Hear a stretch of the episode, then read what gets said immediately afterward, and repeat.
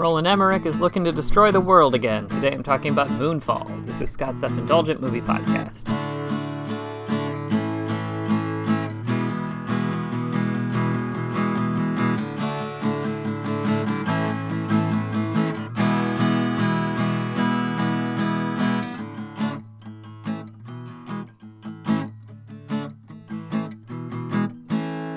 Hello, movie friends. Welcome to Scott's Self Indulgent Movie Podcast. I am Scott, and today I'm talking about Moonfall, which is uh, probably a bit infamous right now for being a massive box office bomb, despite the success of other movies like 2012 and The Day After Tomorrow that Roland Emmerich has done. And uh, I kind of see why. Uh, so without further ado, let's get started. If anybody was going to make this movie, it was Roland Emmerich. Despite a somewhat infamous reputation as a director willing to make mindless blockbusters or ruin Godzilla, Emmerich is Hollywood's go to guy if you'd like to destroy the Earth with flooding, aliens, or a bunch of horrific storms. And hey, there will be a theme or something involved. Which brings us to his latest world threatening disaster flick, Moonfall. In 2011, Brian Harper, played by Patrick Wilson, was part of a space shuttle mission that went horribly wrong when it was attacked. Not that anyone believed him. But with the moon descending from its orbit, Harper's expertise is needed once again. Now he'll have to pair up with his former crew member, Jocinda Fowler, played by Halle Berry, and send the moon back into orbit. So, I'm always torn with Roland Emmerich movies because a lot of his movies are very entertaining and feature a lot of memorable imagery. But it often means you have to accept and enjoy wanton destruction, which, I'll be honest, not huge on.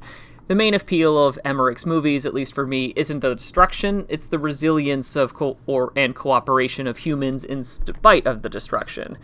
Of course, big blockbusters are a decent way to get your messages across about unity, climate change, clash inequality, and white supremacy, so some of that can be forgiven.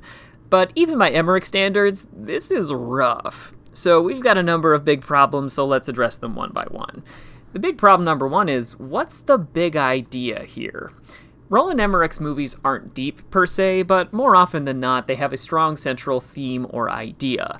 The Day After Tomorrow is meant as a cautionary tale about climate change, and Independence Day is all about putting differences aside for the sake of humanity and cooperation. And Moonfall is about I honestly don't know. Initially, it seems like it's about edifying someone who the world has discredited. Then it's about the government keeping secrets. Then it's about saving the world with three people as the rest of the world looks to maybe nuke the moon?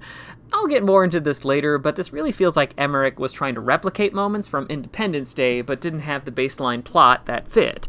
For instance, when the First Lady and our exotic dancer and soon to be pilot's wife bond over being moms, it reinforces the theme.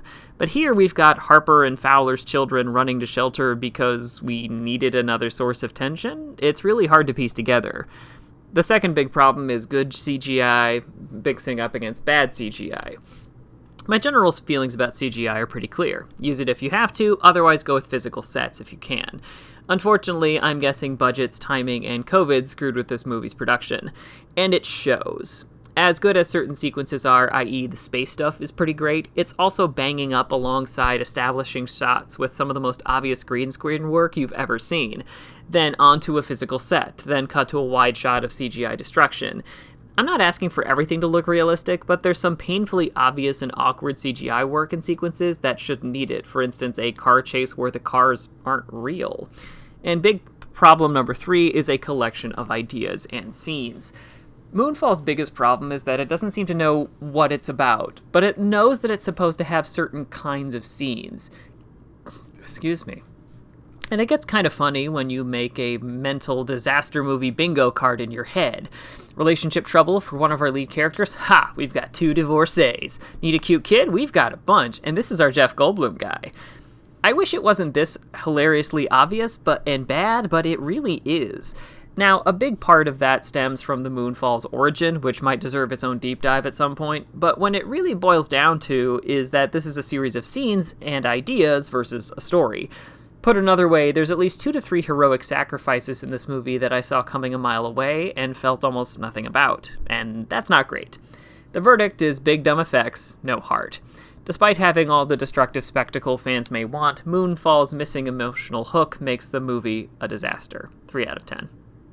This has been Scott's Self Indulgent Movie Podcast. Thank you so much for listening. Don't forget to like, share, and subscribe wherever you get your podcasts. And don't forget to join our Facebook group, Scott's Self Indulgent Movie World, for the latest reviews, discussions, and more. See you next time, everybody, and stay safe.